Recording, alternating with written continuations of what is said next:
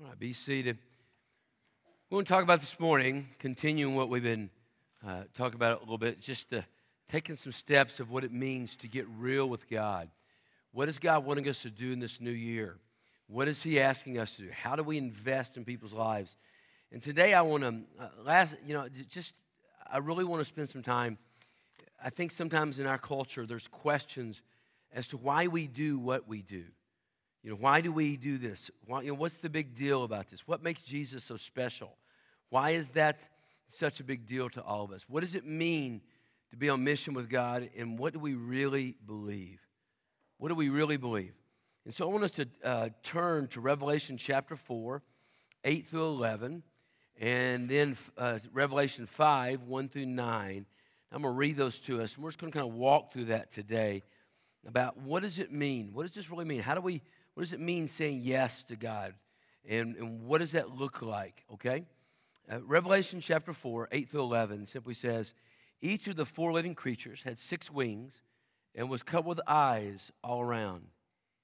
Even under the wings, day and night, they never stopped saying, Holy, holy, holy is the Lord God Almighty, who was and is and is to come. Whenever the living creatures give glory, honor, and thanks to him who sits on the throne who lives forever and ever. The 24 elders fall down before him who sits on the throne and worship him, who lives forever and ever. They lay their crowns before the throne and say, You are worthy, O Lord and God, to receive glory and honor and power, for you created all things, and by your will they were created, and they came into being. Verse Revelation 5, 1 through 9. Then I saw on the right hand of him who sat on the throne a scroll with writing on both sides, and sealed with seven seals. And I saw a mighty angel proclaiming with a loud voice, Who is worthy to break the seals and to open the scroll? But no one in heaven or on earth or under the earth could open the scroll or even look inside it. I wept and wept because no one was found who was worthy to open the scroll and look inside. Then one of the elders said to me, do not weep. See, the lion of the tribe of Judah, the root of David, has triumphed. He is able to open the scrolls and its seven seals. Then I saw a lamb looking as if he had been slain, standing in the center of the throne, encircled by the four living creatures and elders. He had seven horns and seven eyes, which, which are the seven spirits of God sent out into all the earth. He came and he took the scroll from the right hand of him who sat on the throne. And when he had taken it, the four living creatures and 24 elders fell down before the Lamb. Each one had a harp, and they were holding golden bowls full of incense, which are the prayers of the spirits of the saints. And they sang a new song. So here's the question we want to ask How do we stay focused? In this time, how do we stay focused? What does it look like? I'm going to give you basically three points today how do we stay focused? How do we understand what it is that God really wants us to do? Why is the gospel so important? And in our culture, and I want you to listen to me carefully, in our culture that wants to tell us that there's many ways to heaven, how can, how can it be that we could actually say that Jesus Christ is the only way to heaven? We're going to deal with some of that this morning. First and foremost, I want us to remember the promise of heaven. Remember the promise of heaven. You know, I mean, think about it the promise of heaven. What does he say? When you look back up into uh, uh, Revelation 4 8 through 11, it's amazing what he tells us there. He says to us what? He says, Then I saw, then I saw a great white throne with him seated on it. And think about, think about what he's talking about. Think about what he's saying to us. The promise of heaven. Think, think about the promise of heaven. He said, Each of the four living creatures had six wings covered with uh, eyes all around. And they were singing, Holy, holy, holy, Lord God Almighty, who was and is and is to come. Think about whenever the living creatures give glory and honor and thanks to Him and sits on the throne, they would sing this. Why don't we sing this for a moment? Holy, holy, holy is Lord God Almighty, who was and is and is to come. Say it with me. Holy, holy, holy is the Lord God Almighty, who was and is and is to come. Come on, say it one more time, real loudly. Holy, holy, holy, Lord God Almighty, who was and is and is to come. Now, what, imagine being in heaven and seeing and hearing that. See, what had happened was God had called John into the throne room. And John, he was giving him the words and the pictures of what he wanted him to put in Revelation, which would let us know how this all kind of wraps up. And so here he is laying down before the throne. And we're going to talk about each of the steps of what takes place with him. But he's laying down before the throne and he hears this eruption Holy, holy, holy, Lord God Almighty, who was and is and is to come. The Bible says the elders all fell down before the throne. And, the, and you could just imagine it just rocking, just, just literally shaking everything that is there as they sang and their voices all came together. The power of God was so much upon them. Heaven, I don't know about you, but the promise of heaven comforts me. Does it you? Does the promise of heaven comfort you? Yes or no? Yes, it comforts me. It does. In fact, it was interesting. When my father passed away, my dad was a pretty wise man. And my dad, he, about, about two months after he passed away, there was a lady that's in our church. And she came to see my mom. I knew that Christmas that my father wasn't going to live much longer. I knew there was no chance of that happening. His heart had been, he'd had so many surgeries. He just wasn't getting around well. I think he knew that was his last Christmas with us. So here's what he did. He, evidently, that January, he was at a Christian bookstore and he bought a, a little card that talked about heaven. And he gave it to one of my mom's best friends. And he told her, he says, he says, listen, he said, I'm not going to be around here very long, but a few months after I'm gone, when Nita, my mama, Juanita, when she's really hurting, why don't you go over and see her one day and give her this? And it basically said, you know, I, I didn't get a chance to say goodbye, but one day I'll see you again in the Bible. Kind of what happened. And just kind of, there was a lot more to it than that. And that's kind of what happened. My father, they were going to revival service that night, and my dad uh, was, was watching a football game, and he just turned the TV off. And my mom walked in and said, John, I'll be right back and we'll head to church. And when my dad was sitting there eating some, some peanuts, he loved peanuts of any shape, form, or fashion. You know, boiled peanuts. Ugh. Anyway, he loved them. But he was sitting there eating some peanuts. And he had a, what he always had was a Diet RC. Yeah. And he loved moon pies. Yes, he did. Okay. He was a certified you know, he, he, he filled out all the paperwork. He was born redneck, died redneck. Okay, that was my dad. And so he's sitting there and he's holding on to this. And when my mom walks in, she said that the Coke, the, the RC was on the ground spilling out. And my dad's hand had fallen and all the peanuts were gone. My mom runs over to him and she calls the police, you know, calls the ambulance and they start running her through how to do, you know, CPR on him and my dad's gone. And here, two months later, you know, he never got a chance to say bye to my mom. 49 years. They would have been married 50 years had he made it to the next December. 49 years. My father met my, my mom when he was teaching school. He was, he was seven years older than my mom. She was 18 and he was 25, okay? And, and he was filling in at school, 24, 25 at that time. And he was, he was kind of doing that. And he met my mom and they started to date and then they got married. And all that. But because I don't know about you, but heaven comforts me. When I do funerals, it comforts me to know that uh, if that person knows Christ, we will see them again. I believe that, don't you? I have a little brother that I believe I will see again one day. I, I believe I will. I have friends that have passed on that I believe I'll see again one day. Heaven comforts me. But how about this, guys? What about hell? What about hell? Think about it. What about hell? We don't talk much about hell in our culture, do we? We don't because it's negative. Most of our preaching today never even mentions hell. Most guys are scared to say anything about hell. They're afraid they'll scare people off. It's almost as if we've convinced ourselves that if we don't talk about it, it doesn't exist. But the reality of it, it, does. Scripture talks much about hell. It talks about the fact that we have a heaven, but if there's a heaven, there's also a hell. Guys, did you know this? Did you know that 65% of this generation do not believe Satan is a real entity? Do you know that? 65% of this generation don't believe Satan's a real entity. You know, I think part of that's because we never teach about hell. We never talk about hell. It's just a dirty word. We don't, we don't talk about it at all. But it's a reality. It doesn't matter, listen to me, it doesn't matter whether you believe in it or not. That doesn't change the biblical reality that it is there. It is.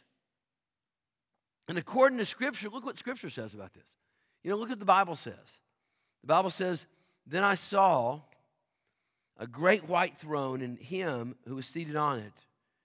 Earth and sky fled from his presence, and there was no place for them. And I saw the dead and the great and small standing before the throne. And the books were open, and another book was open, which is the book of life. The dead were judged according to what they had done, as recorded in the books. The sea gave up the dead that were in it, and, the, and death and Hades gave up the dead that were in them. And each person was judged according to what he had done. Then death and Hades were thrown into the lake of fire. And the lake of fire is the second death. And, if, listen to what it says. This is, I didn't make this up, guys. It says, if anyone's name was not found written in the book of life, he was thrown into the lake of fire. Guys, hell's a reality. Why do we need to reach people in this community? Because we don't want them going to hell. Why do we need to be sharing the gospel with people? Because we don't want them to go to hell. Why do we need to know Christ? Because we don't want to be there. Guys, hell is not like an old Western movie where the guy's getting shot and he says, I'll see you in hell. I promise you, it's not going to be a good place. They're not going to be partying down there. It's not a good place. I'm comforted by heaven, aren't you? I can't wait for that day when we get there and we hear the saints of glory singing, the angels singing those songs. But, guys, it breaks my heart when I think of the fact that on the other side of that, there will be people who do not know Christ. You can say, well, that's not a loving God. Listen, He gave us perfection in the beginning, He gave us the opportunity, and we chose to rebel and disobey. Satan fell as an angel because he wanted to be like God. And that's where hell came from. By the way, though, let me say this to you. If, I got, if, I'm, if I'm here long enough, I'll, I'll do a short series for you guys on spiritual warfare. Let me just say this to you, to you. You know what the Bible says? The Bible says that because Jesus resurrected from the grave and he left death in the grave, that Satan has no power over us as believers. Did you know that? Yes or no? Turn to your neighbor and say, We're victorious. Come on, tell them we're victorious. Tell them, tell them this. Tell them this. Hey, tell them this. We've won the war. We have. We've won the war. I can promise you, Satan cannot do anything to us, guys. He cannot. He cannot. I had a student in my office this week said, I felt the suppression, all of this. I said, then just claim the power of Jesus because Satan cannot do anything to you. He cannot. We have won this. We have won this, guys. God has given us the opportunity to do that. How about this? How do we stay focused? Number two, remember the predicament of the human condition. What does it say in Revelation uh, 5 1 through 4? It says, Then I saw on the right hand of him who sat on the throne a scroll with writing on both sides, sealed with seven seals. And I saw a mighty angel proclaiming in a loud voice, Who is worthy to break the seals and open the scroll? But no one in heaven or on earth or under the earth could open the scroll or even look inside it. I wept and I wept because no one was found worthy to open the scrolls or look inside. Let me give you the picture here.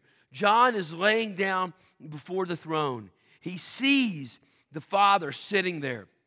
He hears the singing but in the right hand of the Father, he sees the scroll. The scroll it uses the word the number seven several times because it is the number of perfection. And what it's talking about is it is the perfect revealing of God's plan. Someone has to receive the scroll and pull back the scroll and open it up in order to initiate and complete the plan of God for our salvation. If no one steps out and takes the scroll, guess what? We have no hope. The reason why John was weeping was because, look at me, all of you, he was a human being.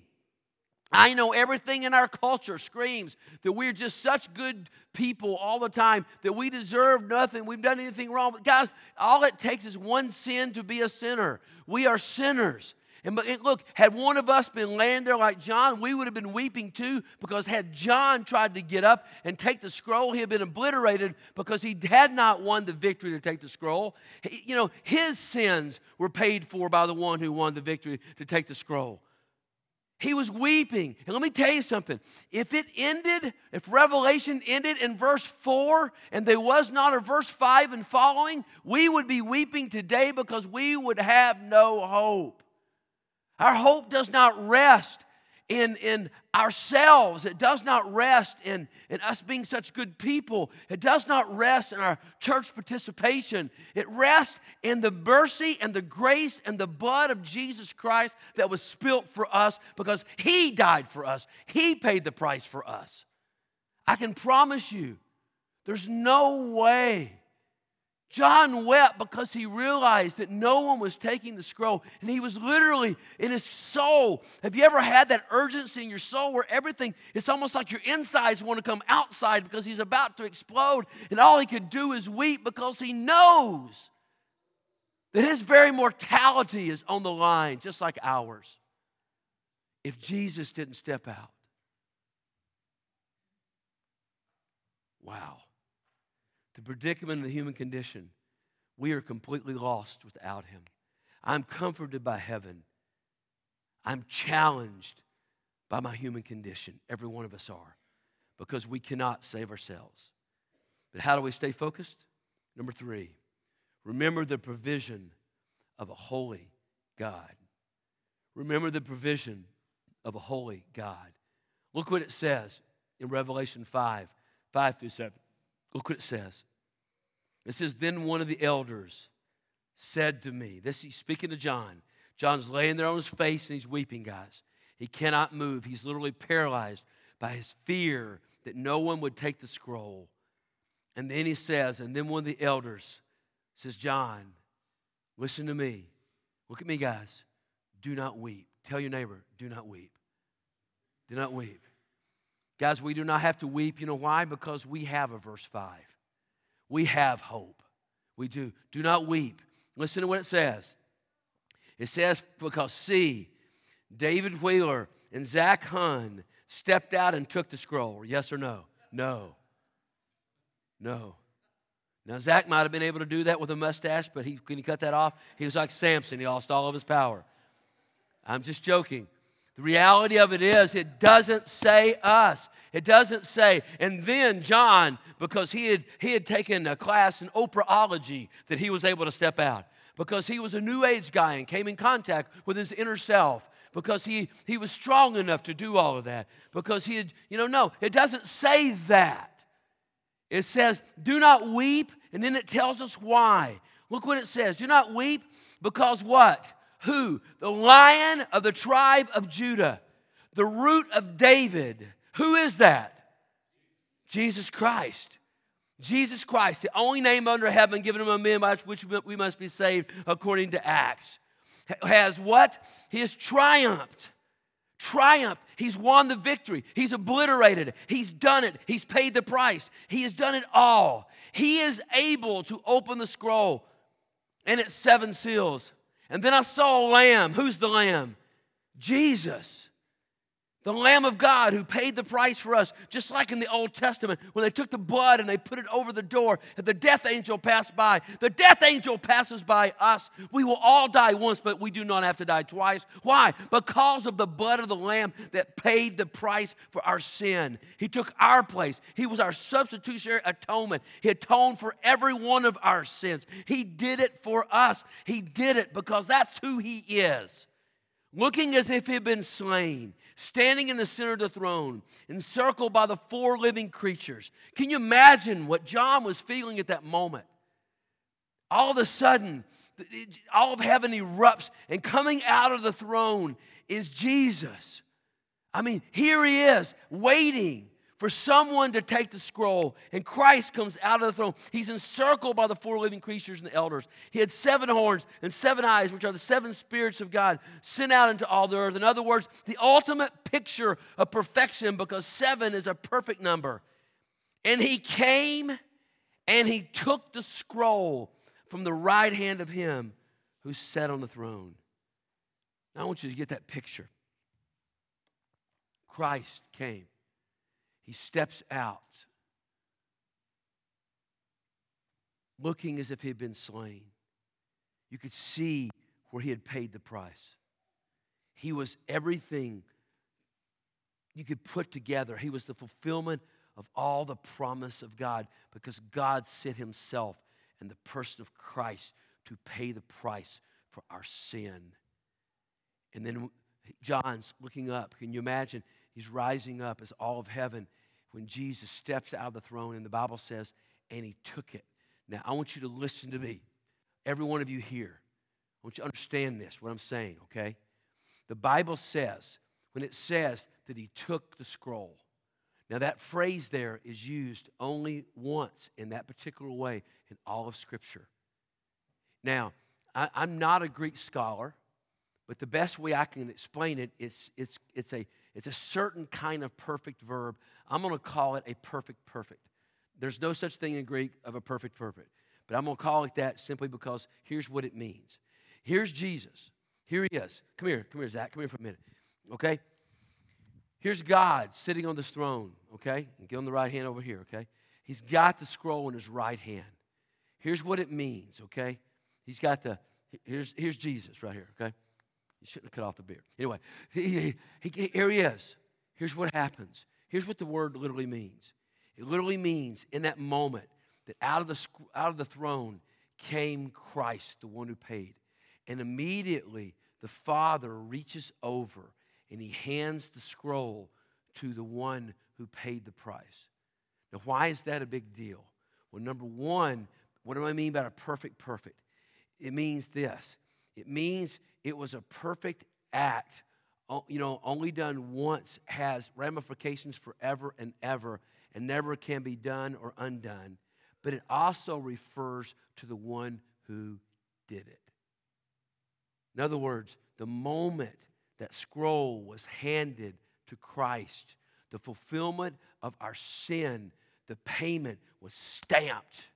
Debbie and I closed on our house Friday when we sign that final piece of paper and they say, now you own a house at 2388 Colby Drive.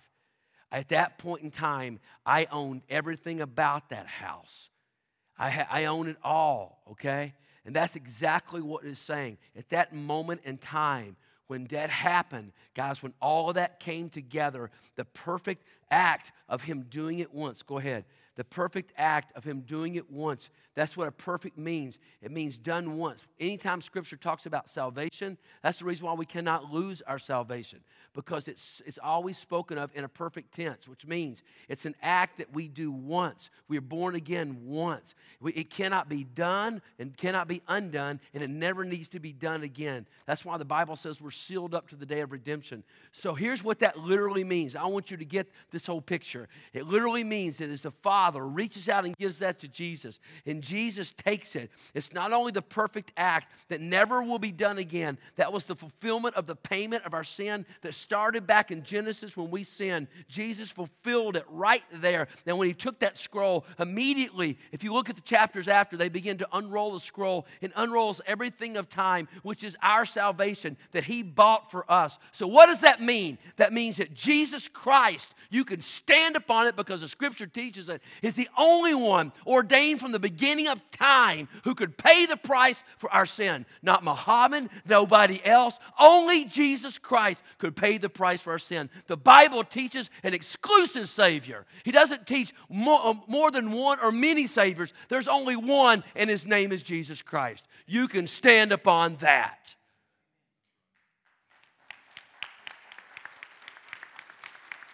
You can say you can say, Well, I don't believe that. That doesn't change the reality of the truth of Scripture. If you are a Christian, that is what we believe. That is not, that is not some kind of prejudice thing. That is not an exclusive thing of other people. Jesus is always reaching out and saying, Come unto me, all you weak and heavy laden, I will give you rest. In His grace and His mercy, He is giving us every moment of every day an opportunity to come to know Him personally. But, guys, make no mistake the scripture does not even leave the door open, even a crack in the door, that there's any other way to heaven except through the blood of Jesus Christ. That's it. That's it. I know that's not popular in our day. I know that there's many preachers who won't preach that. And guys, I am so tired of hearing this psychobabble stuff that comes out of most of our pulpits across the country that never goes back to Scripture and never talks about Jesus. I'm tired of hearing these preachers talk about God all day long and never, never make the connection that Jesus Christ is the one who paid the price for our sin. For he is God in flesh, he is the one who came and did that for us. Understand that. He paid the price for us. He did. He did. I know that offends the world. But you know what, guys? It's evidently offended people since the beginning of time because they try, eh, by the time we get to the year 100, every single one of the disciples were dead, hideous deaths because they were proclaiming the exclusivity of the blood of Jesus Christ that He paid for our sin, and they died and were persecuted because of it. Let me tell you something. The purpose of this church is not to simply give a hiding place for people to come and sit and do nothing. The purpose of this church is to energize us through the power of the blood of Christ and His Holy Spirit that lives in us, that we would take the exclusive message of the gospel into this community, that people would not die and go to hell, that they would know Jesus Christ as their personal Savior. That's what we are about. And anytime we allow anything to distract us from the real purpose of why we come together, to energize us, to encourage us, in order to send us out, we cannot do that. Satan will use everything possible to, to distract us from doing the things that we're supposed to be about doing. Guys, never lose that. When your pastor comes, your new pastor comes, and he will come someday, sometime soon, hopefully. When he does, you keep him accountable to that very thing, that the gospel is the center of everything we do. It's not just about Christians acting right, it's about Christians being right. If we are right, we will act right. We don't need more moral lessons. We need to connect ourselves with the, with the moral God who will make us what He wants us to be and let Him be the one who molds us and makes us into His image. That's what this is all about. That's what we're called to do, guys. It's not about comfort, it's not about ease, it's about commitment. Did you know this? Come on, look at this. Did you know this? Um, and by the way, these statistics that I'm giving you, they were, together, they were put together by Josh McDowell, who did a study of several thousand Christian teenagers. And in his study of several thousand Christian teenagers, this is what he came out with. The one I gave you earlier, 65% do not believe that, that hell's a real entity or Satan's a real entity himself. Look at this. Do you know 63% of this generation don't believe that Jesus is the only Son of the only true God? Do you know that? 58% believe all faiths teach equally valid truths. These are Christian kids sitting in our youth programs. That's why, Zach, we have to teach them. We have to do this. It's not just about us playing games, it is about us solidly preparing our students for what they're going to face in the days to come. Did you know this? The 51% don't believe Jesus rose from the dead, and 68% don't believe the Holy Spirit's a real entity. How in the world can we have a relationship with Christ without the power of God? No wonder we have such a defeated generations for the last 50, 60 years because we're trying to do it on our own without the power of the Holy Spirit of Jesus Christ. Guys, Satan has deceived us, he has robbed us, and we as Christians have bought all this stuff. We have. We need to get back to the gospel of Christ and Jesus Christ. That's who he is. That's who he is. What does Scripture say? I love what he, I love what he says here. Here's what he says. This is John 3, 16 through 21. It says, For God so loved the world that he gave his one and only Son, that whoever believes in him shall not perish, but have eternal life. For God did not send his Son into the world to condemn the world, but to save the world through him. Whoever believes in him is not condemned, but whoever does not believe stands condemned already because he has not believed in the name of, the, of, of God's one and only Son. This is the verdict light, that is Jesus, has come into the world. But men loved darkness instead of the light because their deeds were evil. Everyone who does evil hates the light and will not come into the light for fear that his deeds will be exposed. But whoever lives by the truth comes into the light so that he may be seen plainly that what he has done and has been done through God our Father. So, what is the bottom line? Here it is. Bottom line is Jesus the only way to salvation, or is he just one of many ways? How about this? Is hell a real place, or is it just a myth taught by overzealous religious people trying to manipulate people? It's a real place. Is sin a real concept, or is it merely seeing life in a negative manner? Guys, I have, I've literally heard preachers on TV take that statement over the last 25 years. I can take you back to the points when they did because I've studied this. I'm telling you, where they would say we won't talk about sin because sin is simply negative energy and it creates it makes people feel bad about it. of course it does because sin creates death. Sin ends up in death. When you refuse listen when those false teachers refuse to talk about sin they're actually leading people astray. We do not need to buy into that. Sin is a very real entity Coming to salvation is not simply connecting deeper with your own self and finding out who you are. Guys, who I am is deeply evil because I was born into sin. I can only be reborn by the blood of Jesus Christ. We need to face that. This is an exclusive message by an inclusive God who desperately wants people to know Him personally. This is who we're supposed to be. Does the Bible matter? Is it truth or is it no different from other religious books? I could give you some apologetic stuff on that if you want to. But basically, just make it short, you would have to get rid of every other work, book of antiquity, if you don't believe the Bible is accurate, at least in what we have. I was sitting on the plane the other day when a guy told me, he says, the Bible he says the Bible has been changed all these times and, and by men and done all this kind of stuff. I said, Really? Show me where you can find that. He said, I just believe that's, that's the way it was. I said, So that makes it real because you say that, right? And he says, Well, yeah. I said, Well, do you know anything about the Dead Sea Scrolls? He said, No. I said, Do you realize up until we have the Dead Sea Scrolls in the 1940s? That the latest, the, the, the earliest we had of, of, of manuscripts was about 900 AD. Did you know the Dead Sea Scrolls took it about 1100 years back that, that is before Christ. And do you realize that they, they, they, compared the scripture we had, and we had almost a full manuscript of the book of Isaiah, and they compared what we had and what we were reading in our own Bibles, and it was 98, 99% exactly accurate to what we had. The only differences were jots and tittles that, that, that by certain scribes that may have worn off in all of those years. But in other words, you can stand firm on the fact that our word that we have has not been changed. It is accurate historically and otherwise. It is that? If it's not, we have almost 25,000 parchments now.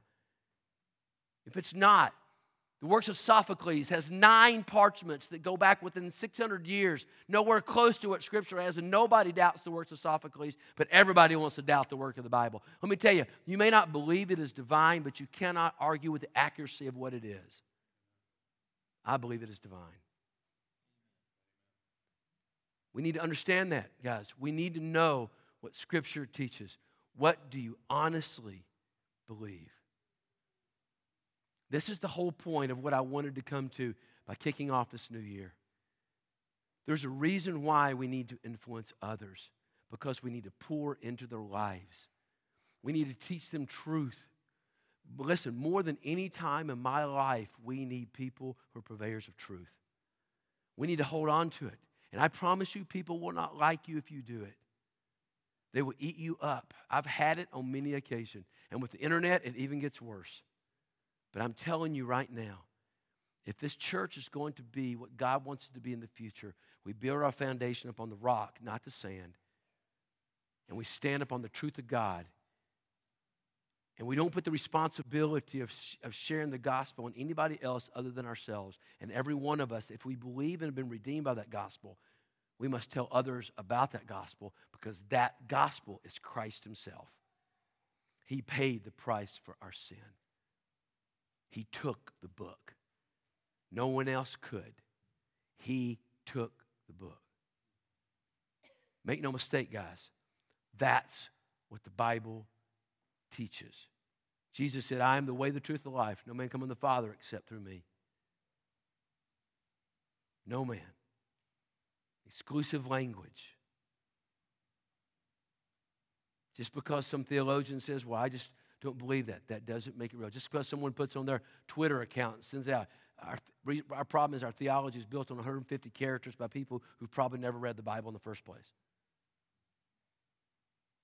I've got students who elevate themselves.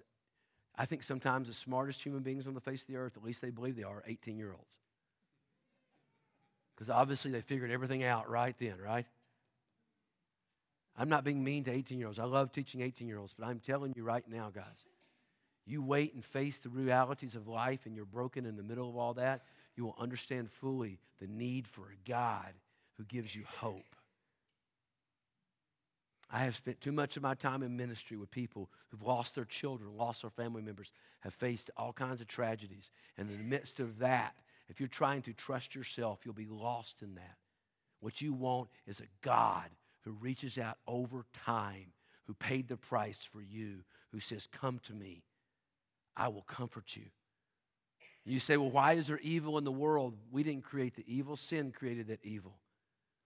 Our, what did I tell you at the very beginning? Our hope is found in Christ. And what comforts me most is that no matter how much this body rots and hurts, one day I will have a new body when I get to heaven.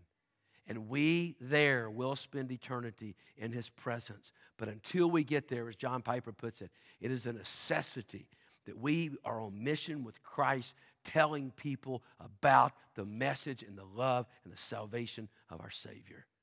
For he is true. There's none of us here too old, none of us here too young, none of us here too weak that God cannot be strong enough in us that we cannot be used by Him. It's time, guys.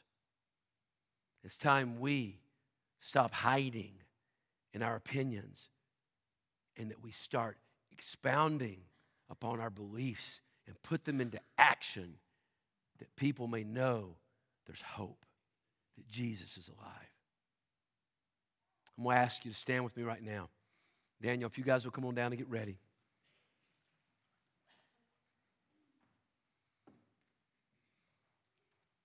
This morning, maybe you're sitting there. Friday night, I had the opportunity of speaking at an event over in, in uh, Danville to a bunch of youth.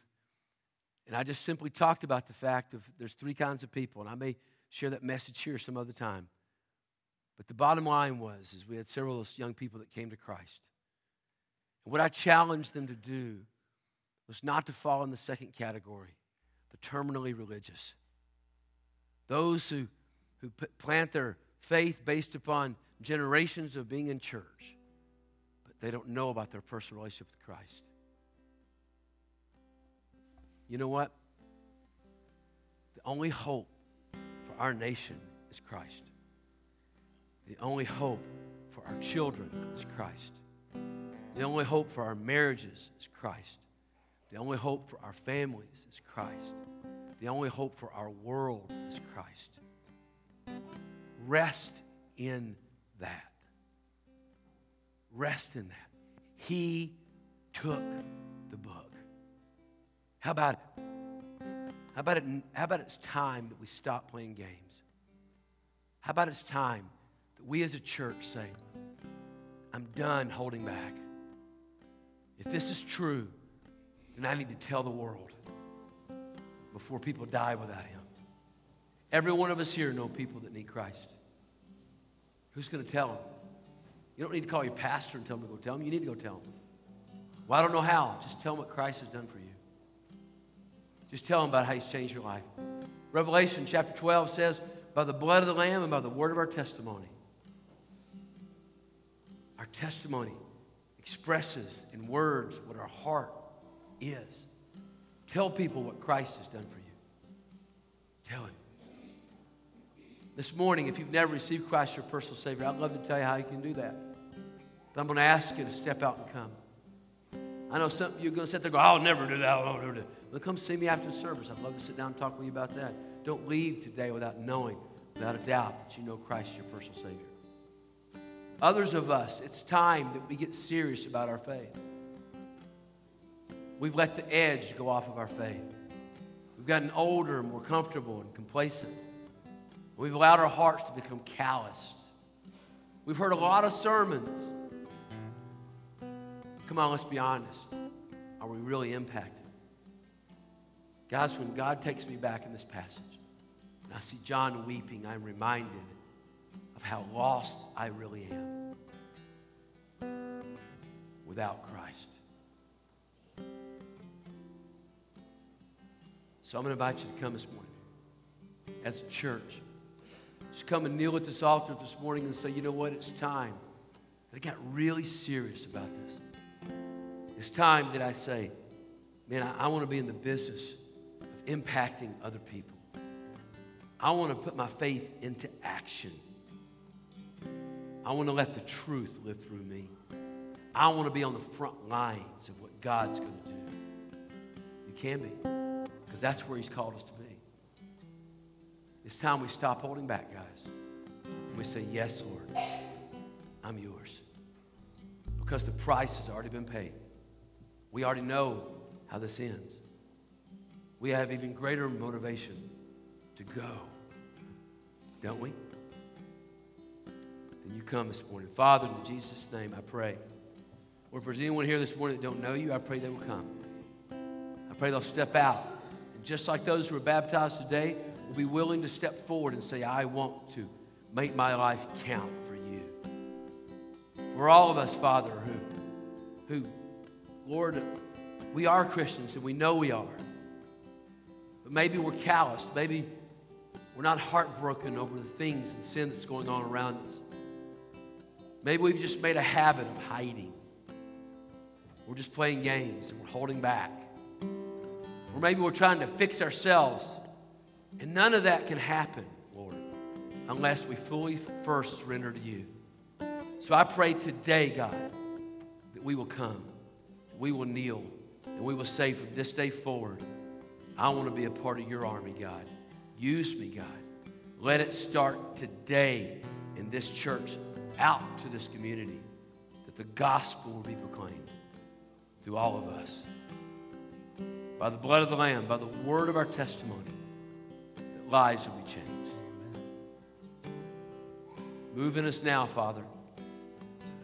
I pray your word will dig deep and cut, and you'll draw us to yourself in Jesus' name.